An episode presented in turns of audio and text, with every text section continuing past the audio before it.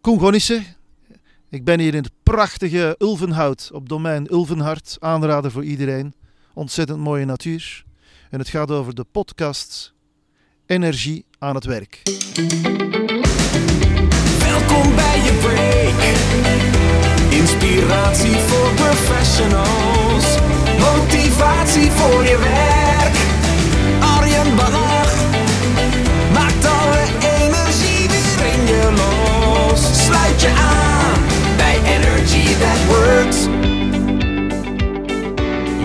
Staat weer een nieuwe aflevering van de podcast Energie aan het werk voor je klaar. En zoals je wellicht in het intro hebt kunnen horen, is het wederom een Belgische gast. En ik vind het altijd ontzettend leuk om een van onze zuidenburen aan de microfoon te hebben, want dat zijn altijd weer net even een andere slag inzichten. En eh, ik ben ook gewoon enorm gecharmeerd van het Vlaamse dialect. En zo ook dat van Koen Gonnissen. En Koen Gonnissen is een spreker die ook heel erg ligt in lijn met waar ik in geloof. Namelijk, Koen spreekt over energie. Hij is jaren sportcoach geweest. Hij heeft ontzettend grote toppers in de tenniswereld vooruitgebracht. Grote successen mee behaald. Is er ook heel succesvol mee geworden. En heeft uiteindelijk het coaching doorgezet. Maar dan niet op, uh, in de sportwereld, maar in de organisatorische wereld. En wereldwijd helpt hij met zijn organisatie uh, andere bedrijven om te excelleren, om te groeien, om boven zichzelf uit te stijgen. En dat doet Koen ook bijzonder succesvol. Hij is wat betreft coachingsmodellen, organisatiestrategieën, bijna een wandelende encyclopedie. En dan ook nog eens met een enorme motor, met een enorme drive. Dus dat is ontzettend gaaf om zo iemand voor de microfoon te hebben. Uh, en het is daarom ook echt een bijzonder inspirerend interview geworden. Sluit je aan bij Energy That Works.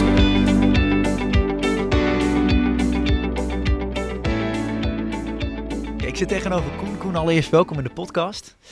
Uh, mijn eerste vraag aan jou, een bekende vraag voor de luisteraars, is uh, waar ben jij het meest trots op tot dusver in je werk? Ja, dat is een moeilijke.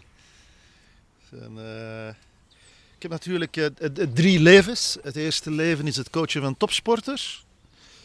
Ehm, heel veel mooie dingen niet meegemaakt.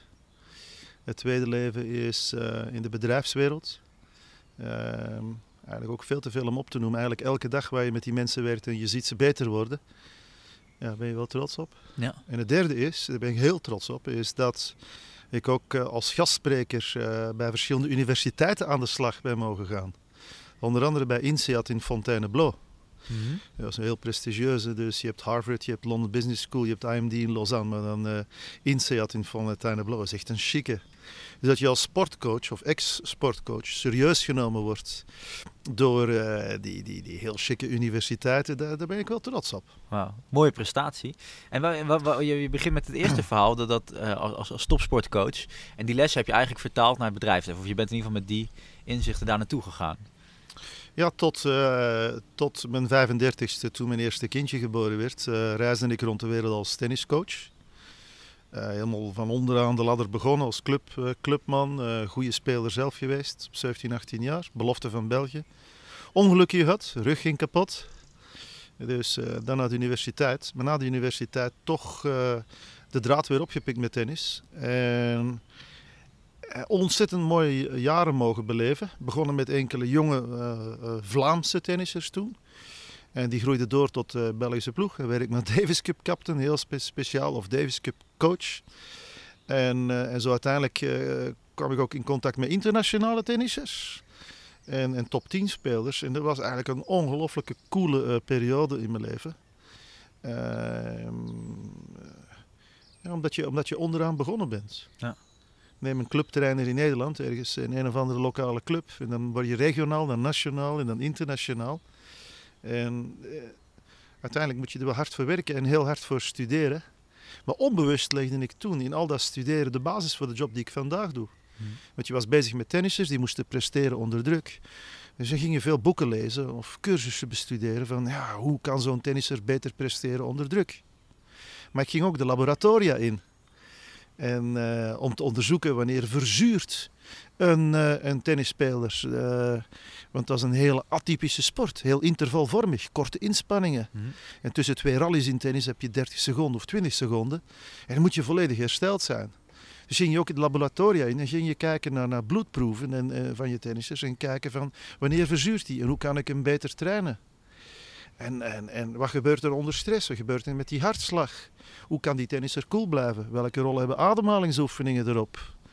Eh, welke tennisspeler heeft behoefte aan eerder een beetje yoga voor een wedstrijd? En welke tennisspeler heeft behoefte aan het omgekeerde, die altijd te sloom aan de wedstrijd begint?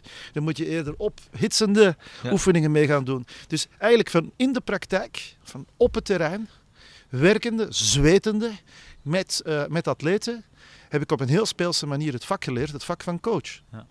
En die presteren onder druk, die is eigenlijk, dat is eigenlijk de, de, de factor die, die zowel bij sp- topsport als in organisaties dan terugkomt. De wetten van, perform, van, van, van presteren, van performance, zijn universeel. Dat weet jij ook. Ja. Ja. Dus wat iemand eh, goed laat presteren in de sport, ja, diezelfde wetten kun je toepassen in de bedrijfswereld. Ja. Maar we coachen ook bijvoorbeeld in de artistieke wereld. Eh, heel trots. eh, eh, eh, gisteren, zondag, was het de finale van de Koningin Elisabeth-wedstrijd. Ja. Een hele mooie mens. Sommige mensen zullen dit kennen. Eigenlijk een van de mooiste muzikale wedstrijden ter wereld. Daar coachen we ook al meer dan tien jaar de finalisten. Dus alle, alle, alle, al diegenen die uiteindelijk geselecteerd worden om aan dit zeer prestigieuze muzikale contest in België deel te nemen. Ja. En dan zie je dat eh, heel veel van, van die mensen, nou ja, hebben soms eh, vanuit hun, hun, hun, hun, hun geaardheid type de, de, de, eh, moeilijkheden om connectie te maken, een verbinding te maken met het publiek.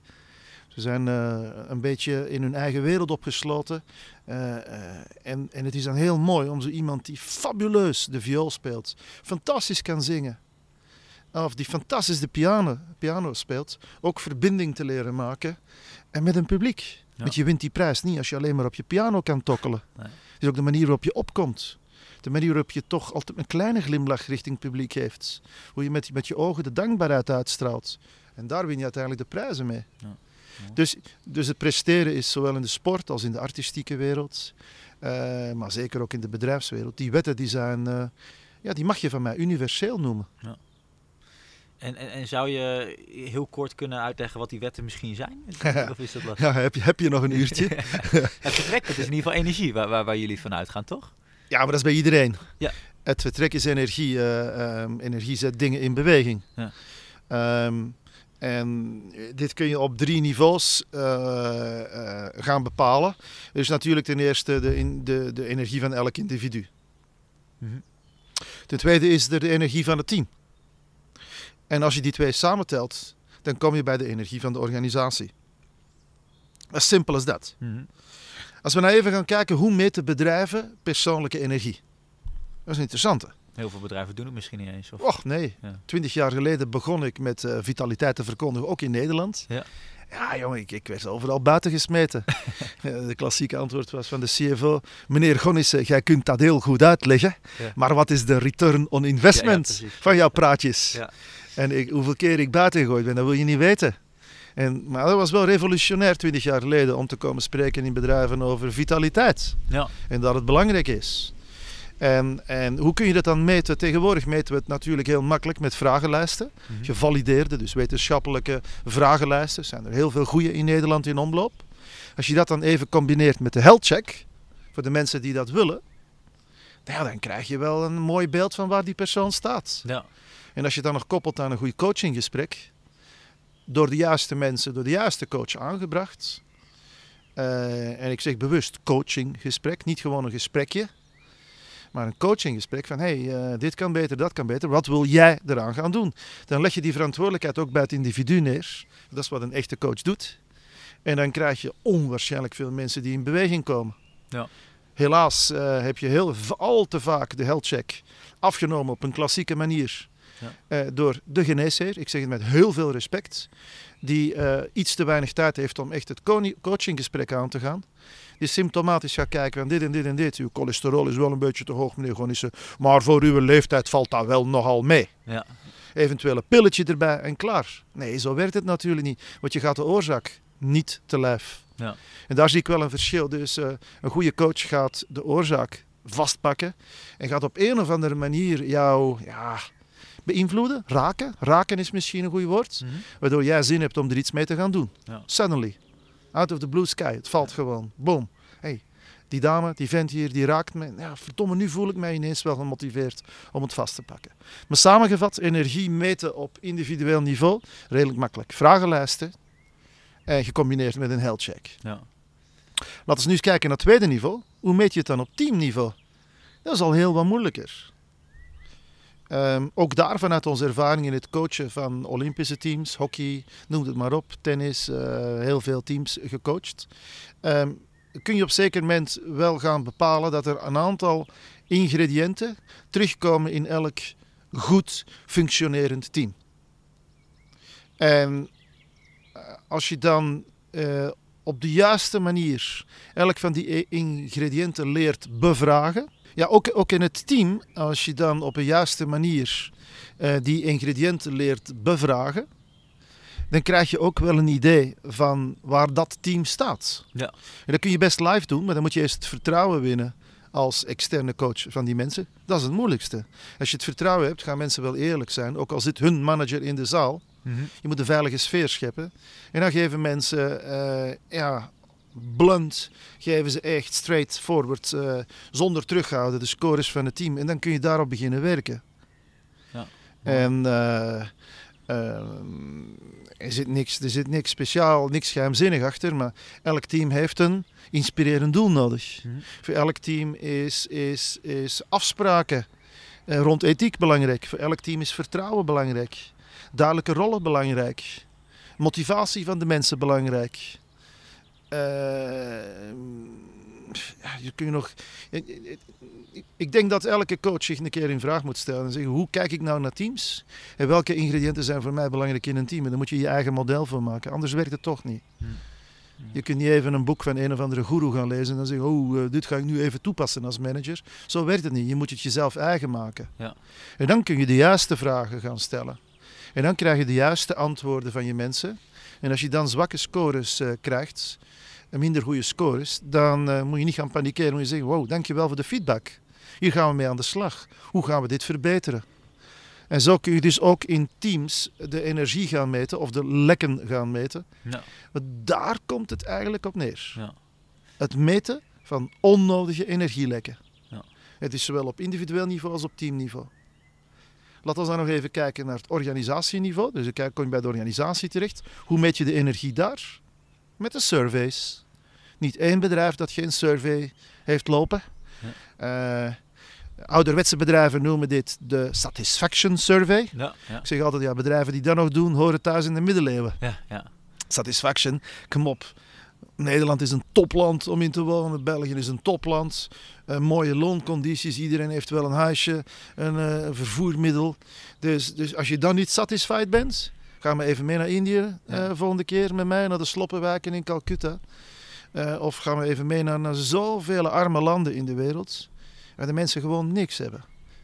Dus het is een verkeerd woord van het satisfaction survey te noemen. Engagement survey zit er al dichterbij. Ja. Being inspired survey. Maar ja, dat bestaat niet in het Engels. Ik zoek al jaren achter een woord.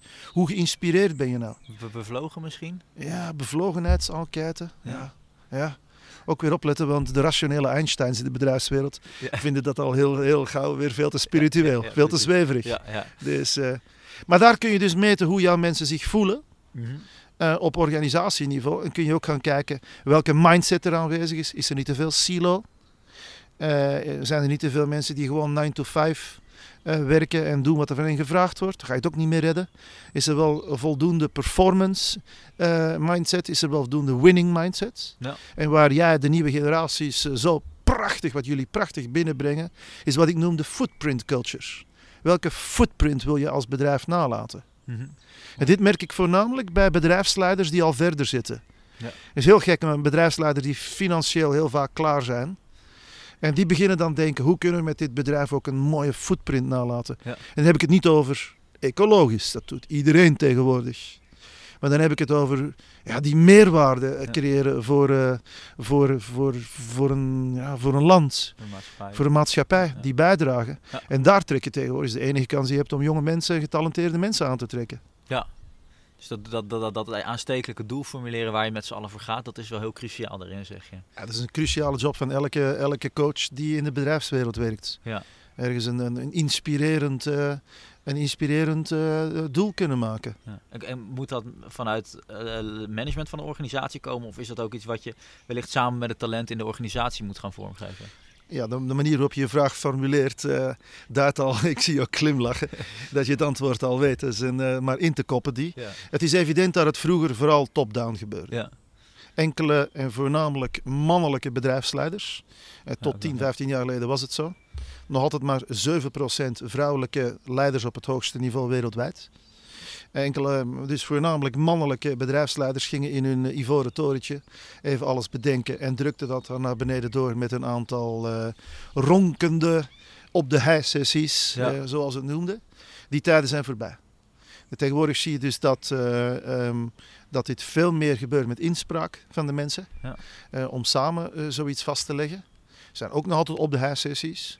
Maar waar de CEO aanwezig is, eh, maar heel vaak met eh, heel zijn leadership team, maar ook extended leadership, ook heel de laag eronder mee uitgenodigd wordt Ja. om mee te denken. Eh, zo raak je veel meer mensen, haal je wijsheid op bij veel meer mensen. En dat is zeker de manier van werken voor de toekomst. Mhm. Zeker ook je talenten erbij betrekken dus. En ook jonge mensen.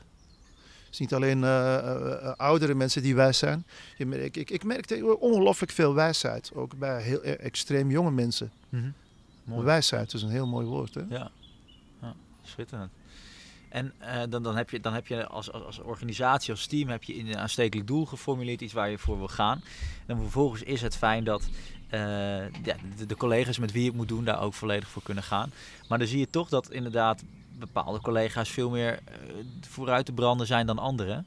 Ehm, laat ik beginnen met de vraag van hoe zorg je nou voor dat je het talent uit mensen trekt? Want iedereen heeft een bepaald talent. Hoe kan je dat zorgen dat mensen het ook in, in kunnen brengen in een organisatie?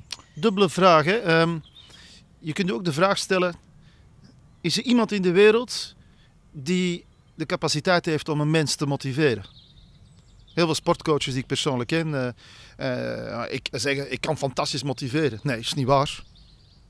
Je kan niet motiveren. Jij schept gewoon verschrikkelijk motiverende omstandigheden voor jouw topsporters om in te functioneren. Mooi. Maar iemand echt rechtstreeks motiveren, nou vind ik een heel, eh, een, een bijna arrogante uitspraak. En je kunt iemand wel raken, Ja. waardoor je hem motiveert. Eh, met een bepaalde woorden, een bepaalde metafoor of een bepaalde gesprek dat je met iemand hebt. Maar het allerbelangrijkste, wat is een topcoach voor mij, is iemand die motiverende werkomstandigheden creëert. Ja. Of werkomstandigheden in de bedrijfswereld of omstandigheden in... eh, en er zijn er maar weinige. Kijk Mhm. maar eens, allee, ik- ik vind het... eh, ik vind het eigenlijk bijna schabouwelijk als je kijkt naar eh, voetbalcoachen. Dit gaat me niet in dankbaarheid aangenomen worden, maar eh, who cares? Maar je ziet dus heel veel ex-voetbalspelers die dan onmiddellijk na de carrière coach worden. Ja. En dan denk ik altijd, ga nou eerst eens een paar jaar een beetje aan jezelf werken.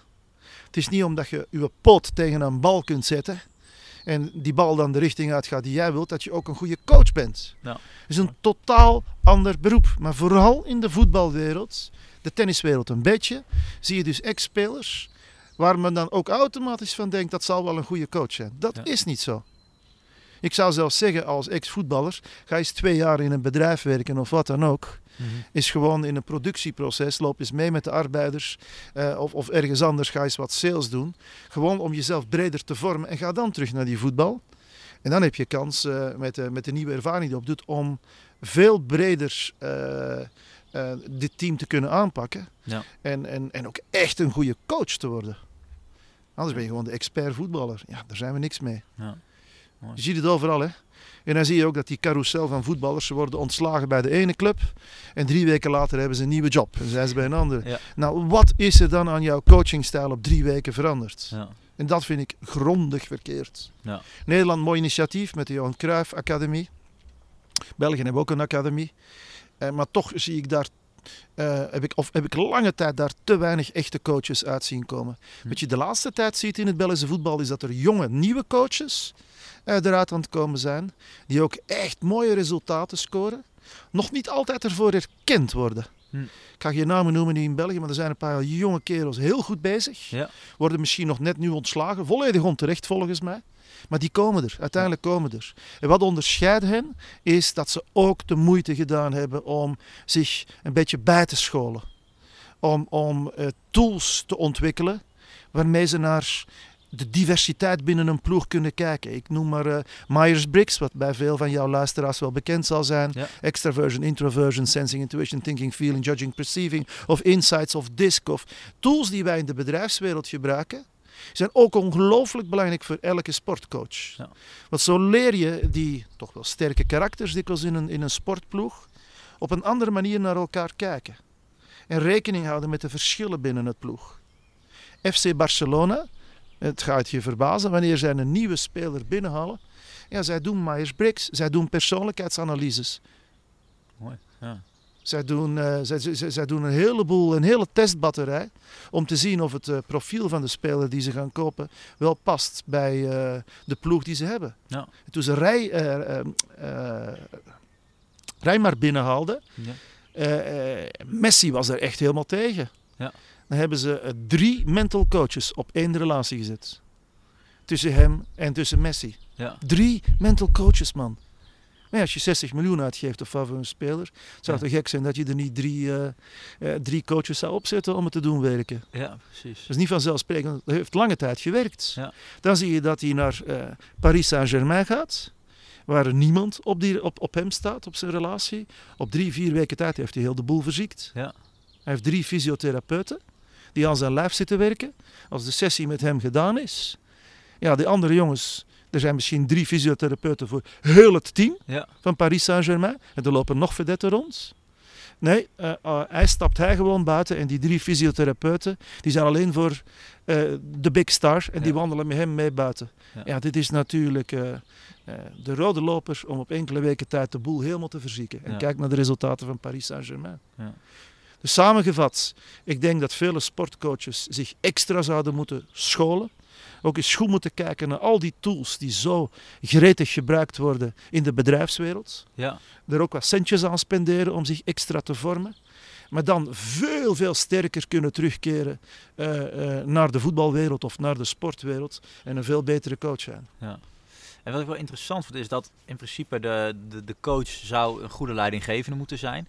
Maar kan je ook als collega een, een, een- coachende rol vervullen voor je mede-collega's? Dat je met elkaar het gesprek aan kan gaan? Of is dat wel echt een rol die pers bij de leidinggevende zou moeten liggen?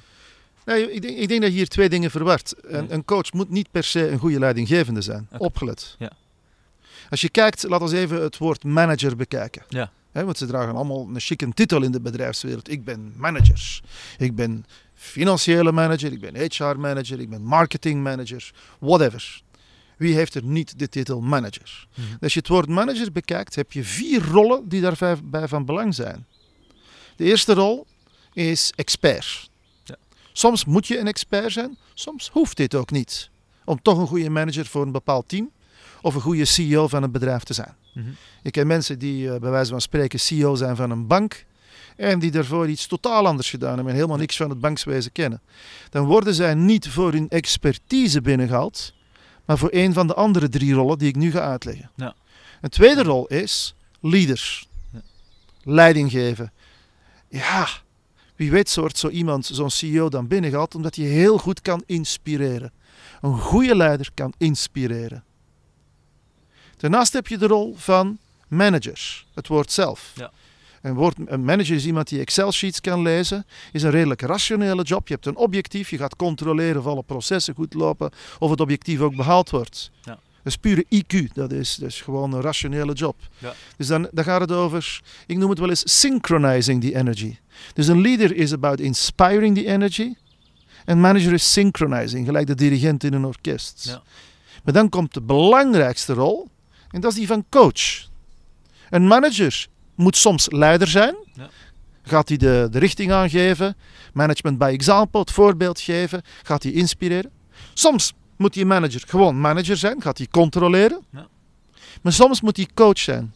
En wanneer hij in de rol van coach staat, dan moet hij dingen mogelijk maken. Enabling vind ik zo'n mooi woord in het Engels. Ja. Dingen mogelijk maken, het laten gebeuren. En je, iedereen kent dit zinnetje natuurlijk. Maar een goede coach, he doesn't teach you how to fish.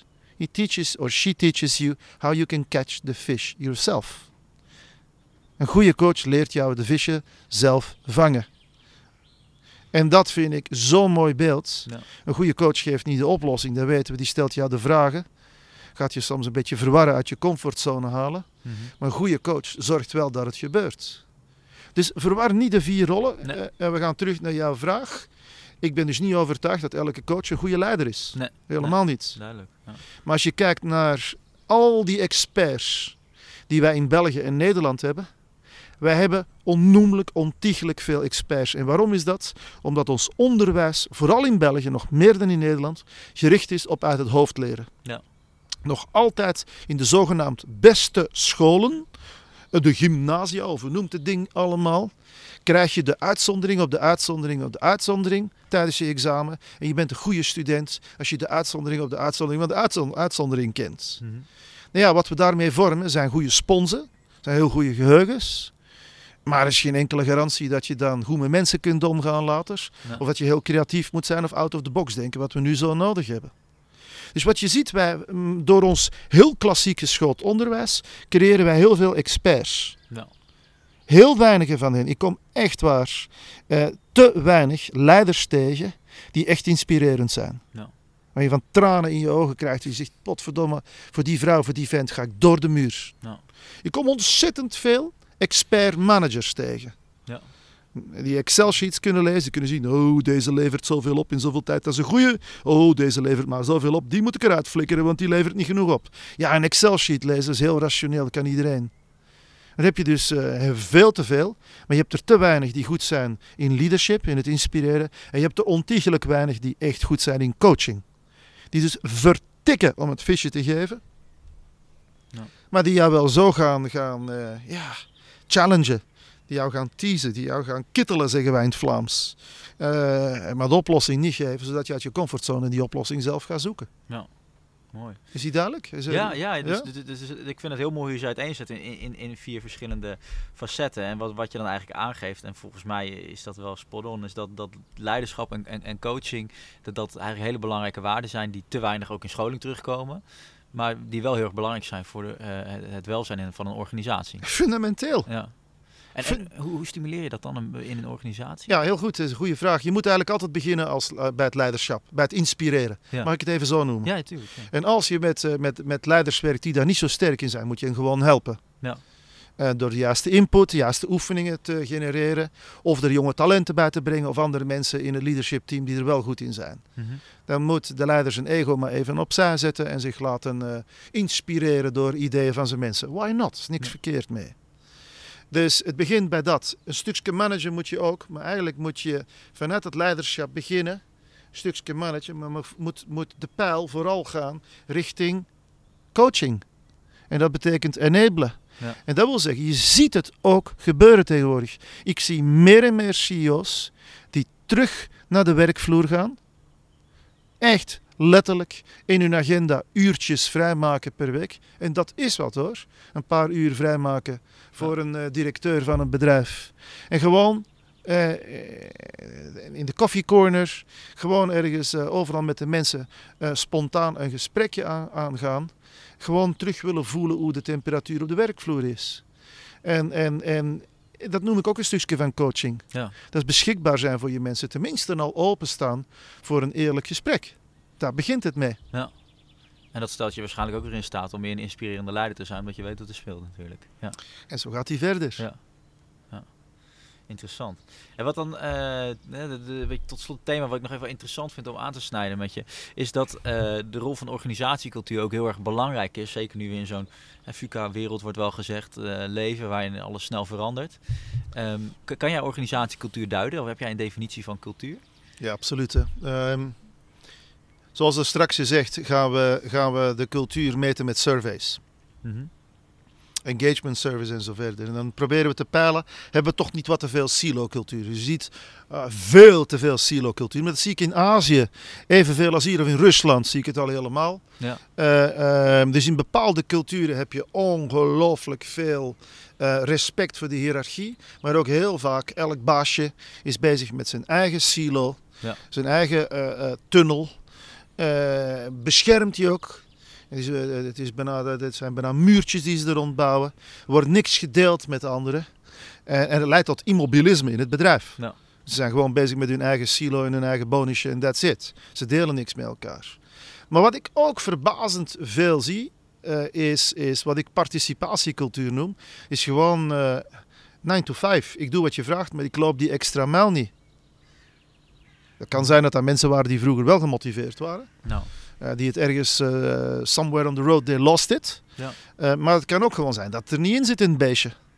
Gewoon, ik doe wat je van vraagt en niet meer. Ja, daar ga je natuurlijk ook geen Olympische medaille mee winnen. Nee. Dus alles hangt ervan af, wat wil je als bedrijf? Ben je tevreden met middelmaats? Ja, dan kun je met silo en participatiecultuur perfect goede resultaten neerzetten. Maar als je als bedrijf meer wilt dan dat, en dat is ook nodig tegenwoordig, concurrerend blijven, Ja. ja, dan, moet je, dan moet je richting performance of winning cultures, zoals dat chic noemt in het Engels. Dan moet je een prestatiecultuur gaan neerzetten of de winnende cultuur. Nou, wat ik hier net schets is eigenlijk heel het verhaal van Belgische hockey. ja. Begin volledig silo's, 12 jaar geleden. Kwalificeerden we ons voor eh, eh, Beijing, was dat. Ja. Blij van erbij te zijn, participatiecultuur. Hoe raak ik aan het ticketje voor de openingsceremonie? Mhm. ja. Eh, en dan kwamen we in Londen en daar zaten we in performancecultuur. Iedereen was bang van België hoor, van het Belgische hockey. Ja, verloren we tegen Nederland, twee strafcornertjes. En, Ja, ja, maar, en- en als je toen, ja, ik, ik hoorde heel veel respect voor België. Maar toch, ze waren niet echt bang. Ze wisten dat er nog iets ontbrak. Maar nu in Rio, dat heb ik ook eh, aangekondigd, zie ik van let maar op, dit, België is veranderd ten opzichte van Londen. Net op tijd eh, echt in bloedvorm. En nou ja, we wonnen ook van Nederland. Eh, uiteindelijk verliezen we een beetje spijtig in finale. Maar bon, we hebben toch voor de eerste keer in de geschiedenis dat een Belgisch team een medaille heeft gehaald. Eerste keer in de geschiedenis. Moet je eens kijken hoeveel medailles jullie in Nederland al gehaald hebben. Mhm. Nou, waarom ik dit vertel is omdat we in Rio wel in die winnende cultuur zaten. Ja. Dat die ploeg was enthousiast en enthousiasme is aanstekelijk. Die ploeg was trots. Apen trots van daar te staan. Ik denk dat dat heel belangrijke kenmerken zijn van een winnende cultuur. Ja. En zo kun je nog wel even doorgaan. En uiteindelijk denk ik dat de volgende cultuur die zich ook aankondigt, eh, die footprint culture is. En kerels zoals jij eh, gaan dit verwezenlijken in de toekomst. Is, jullie gaan alleen maar willen werken voor een bedrijf ehm, dat een meerwaarde biedt aan de maatschappij. Ja. Dat ook veel terugbetaalt eh, aan de maatschappij, letterlijk of figuurlijk. In de vorm van ongelooflijke diensten, vriendelijke diensten. Mensen doen groeien, maar niet alleen het geld. Eh, mijn generatie, eh, de, de, de, de Generation X's, de babyboomers. Nou ja, we hebben ons krom gewerkt. Eh, want geld sprak eh, onze generaties, de naoorlogse generaties, enorm aan. Ja. Alles was plat gebombardeerd. Je moest van nul beginnen. Dus je wilde een veilig dak, een mooi huisje. En nog een mooier huisje. En dan vakantie. En dan dit en dat. Daar profiteren jullie, de nieuwe generaties, enorm van mee. Dus die moet je nooit veroordelen. Maar jullie zitten natuurlijk een stap verder, want jullie Ja. beginnen met een dak boven je hoofd, met mooie studies, met een mooie laptop en met een mooie mobiele telefoon. Dus jullie hebben het net iets gemakkelijker, eh, omdat dat al verwezenlijkt is. Dus jullie zoeken naar die volgende eh, eh, mooie motivatie. En voor mij wordt dat de footprint culture. Ja. En daar zie je al dat dat bij bedrijven aan het veranderen is. Dat bedrijven ook een mooie footprint willen nalaten. Het verschil willen maken in de maatschappij. En ik kan dat alleen maar toejuichen. Ja. Er is nog niks mooier. Ja, eens. Dus samengevat, te veel silo, dan ga je het niet redden. Nee. Kan niet meer in deze tijden. Eh, te veel participatiecultuur gaat absoluut niet meer. Dan ga je eruit, je gaat failliet of je wordt overgenomen. Ja. Want je bent niet performant. Eh, in sommige omgevingen eh, eh, kun je wel nog participatie hebben. In een heel uitvoerende taak. eh, waar je gewoon dingen in elkaar knutselt. Nou, 9 to 5 is more than enough. Maar in de meeste bedrijven, en zeker ook in de dienstensector en zo, is- die 9 to 5 mentaliteit echt niet meer voldoende. Nee. Dus zie je dat je moet opschuiven richting performance en winning cultuur. En dat is natuurlijk een, een, ja, een ongelooflijk mooie klus als externe coach als je daar mag aan meewerken. Ja. En dan ben je een paar maanden bezig met een bedrijf en dan zie je dat die cultuur ook langzaamaan verandert. Ja, gaaf. Ja, dat is echt gaaf. Ja. Ja. En wat, wat, wat zou nou... ehm, eh, het eerste zijn misschien wat, wat, wat je als organisatie echt heel goed in je oren moet knopen als je zegt ik wil mijn eerste stap zetten richting een winnende cultuur. Nee, je moet op de drie niveaus werken. Dat is eigenlijk de, de Ja. korte speech die ik hier vandaag Ja. hou.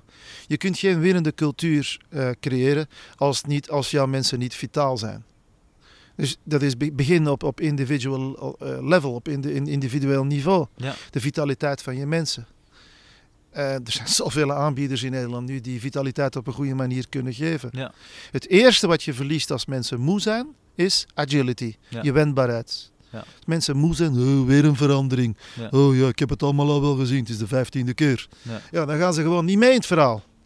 Dus als mensen moe zijn, vergeet dat je verandering kunt creëren. Ehm, dus je moet op dat niveau inspanningen leveren. Het tweede niveau is kijken in je teams. En gewoon alle lekken uit de teams wegwerken. Daar heb je een model voor nodig. En drie, als je de twee samenstelt, dan kom je bij de mindset van de mensen. En als je die mindset kunt laten bewegen richting wat meer performance gedreven, of zeker richting enthousiasme en trots, nou ja, jongens, dan eh, kun je op zes maanden tijd eh, mirakels doen hoor. Ja. Mooi. Mag ik jou tot slot nog een paar vragen stellen over jou als, eh, als kenner op het gebied? Eh, dat zijn de laatste vragen, de vijf one-minute questions noem ik ze. En de eerste vraag is dan, eh, wie is jouw grootste inspiratiebron? Oh my goodness. Geweest of nu nog? Nou, ik, ik zeg misschien net nog, eh, je eerste coach eh, had je net nog aan de telefoon? Of? Nee. Ja, dit vind ik nou, zo- dit, dit, dit, dit is weer zo'n vraag. Jongen toch. Ehm, ik ga erop antwoorden zoals ik er echt in zit. Ja. Elke dag opnieuw heb ik het voorrecht om met mensen te mogen werken. Ofwel is het een topsporter, super, die zijn intrinsiek gemotiveerd. Ofwel zijn het mensen in de teams waar je mee werkt. En ik leer ik elke dag van bij, ofwel is het op de universiteiten. Daar zijn de mensen sowieso respectvol. En, en, en, en, en, en greedy to learn. Want ze hebben er ook centen voor betaald. Dus ik heb het unieke voorrecht dat ik elke dag mag werken met mensen die openstaan om te bewegen. Ja. Dus ik leer gewoon elke dag, en dat meen ik wat ik zeg, elke dag van elke groep, van elke mens bij. En ik heb niet echt iemand die er zo enorm bovenuit steekt. Het zijn Nee. te veel mensen om op te noemen. Nou, ik vind het echt een schitterend antwoord. Dat, dat als je die mindset hebt en als je voor mij ook met zo'n blik in je organisatie naar je mede-collega's kan kijken, dan, eh, ja, dan kan je heel veel leren. Ja, maar dat is ook de reden denk ik dat ik al, dat ik al, eh, ik doe dit nu twintig jaar in de bedrijfswereld, dat ik elke dag, en het is vroeg hè, pokken vroeg opstaan hè, Ja. Moet, eh, even, even naar Groningen rijden eh, eh, of, of eh, even naar Berlijn of dit of dat, naar waar het ook is. Dus Ja. elke ochtend ben ik vroeg uit mijn bed. Ik ben nogthans geen ochtendmens. Nee. En ik heb in, in 20 jaar dat ik dit doe, nog niet één dag het gevoel gehad van, "Pff, ik heb geen goesting om te gaan werken. Nee. En dat meen ik heel erg. Ja. Dus dan is een teken dat je een beroep hebt gevonden, dat, dat, waar je vrolijk van wordt, wat je Ja. energie geeft. Het is ook een voorrecht om met mensen te mogen werken. Ja. Is, er een, eh, is er een boek wat jij eraan zou willen raden, wat mensen gelezen Ja, mijn boek De Bedrijfsatleet. Nee, dat is heel flauw, hè? Ja, dat nou is ja, heel flauw. Nee, er zijn ook, ook, ook veel te veel goede boeken. oké. Ik lees ook alles. Ik lees eh, fictie, non-fictie. Ik, eh, op 12-jarige leeftijd had ik eh, heel de bibliotheek van de stad Antwerpen uitgelezen. En was ik de eerste jongere die naar de bibliotheek van de volwassenen mocht. Ja, was zelfs op 11 jaar, ik was nog geen 12, omdat ik alle boeken had uitgelezen. Dus nou, ik heb al heel mijn leven, ik, ik lees gewoon graag maar alles. Ja. Veel goede boeken. En jij kent ontzettend veel methodieken, eh, die pas je ook toe. Ja. Ehm, is er nog iets waarvan jij zegt van, eh, dat is iets wat ik wellicht nog in de vingers wil krijgen, wat ik nog niet zo goed kan, maar wat ik wel heel graag zou willen leren, omdat het volgens mij heel waardevol is? Of is het misschien in jouw geval, omdat je zoveel methodieken kent, eentje waarvan je zegt, nou dat vind ik wel echt een hele goeie? Ja. Er zijn heel veel methodieken die ik nog onder de knie wil krijgen. Ehm, de mama van, eh, van alle trainingen, ik ga eh, veel van mensen zeggen, meen je dat nou? Ja, dat meen ik echt, is voor mij nog altijd Myers-Briggs. Eh, insights, zijn zoveel trainingen van afgeleid. Ja. Myers-Briggs, wat zo mooi het verschil tussen mensen aantoont. Het heeft ongelooflijk veel beperktheden. Eh, ehm, maar ik vind het een leuk ding. En het wordt ook eh, eh, bij alle topsportclubs gebruikt en, en noem maar op. Omdat het mooi aantoont, als je twee of drie kindjes hebt, waarom ze zo verschillend van elkaar kunnen zijn. Ja, Terwijl ze, laat ons hopen, toch van dezelfde papa en mama komen. ja precies. precies. ja, dus eh, dat vind ik een heel goed ding. Er is ook heel veel van afgeleid. Ja. Ehm, wat ik nog altijd heel mooi vind, en, en ik denk het mooiste wat ik ooit gelezen heb, is natuurlijk ehm, ehm, de, de prachtige gesprekken tussen Plato en Socrates in het oude Griekenland. Ik heb vroeger Latijn en Grieks gestudeerd en ik heb daar een ongelooflijke passie aan overgehouden. eh, voor Oud-Latijn en Oud-Grieks. En als je dan ziet hoe de coaching ontstaan is in de gesprekken tussen Plato en Socrates, noemt de Socratische methode. En daar is, dat is, daar is de basis van coaching gelegd, waar Socrates en Plato echt maar gingen doorvragen en doorvragen. Ehm, voor de mensen die er iets van afkennen, moet je maar eens een Nederlandse vertaling ervan lezen. Ja. Dat vind ik ook wel schitterend. Maar ja, het zal veel mensen te ver gaan dit. Dus. Ja, voor mij zijn die man hele wijze dingen. Ja. Dus, eh, ja. Eh, Ene laatste vraag. Wat moet ik volgens jou doen met een vrije dag? Ha, niks. Niks moet je doen. Om te beginnen, je moet niks. Ehm, ja, vrije dag. Ja. Schaamteloos genieten. Ehm, ik heb een eh, een levensfilosofie om, eh, om, om ook waanzinnig te kunnen genieten van dingen. Ja. En als je naar de topsport kijkt, dan zijn er een paar wetten. De eerste wet is, je kan niet alles winnen. Daar moet je al van uitgaan. Ja. En punt twee, een tweede wetmatigheid in de topsport is, herstel is key.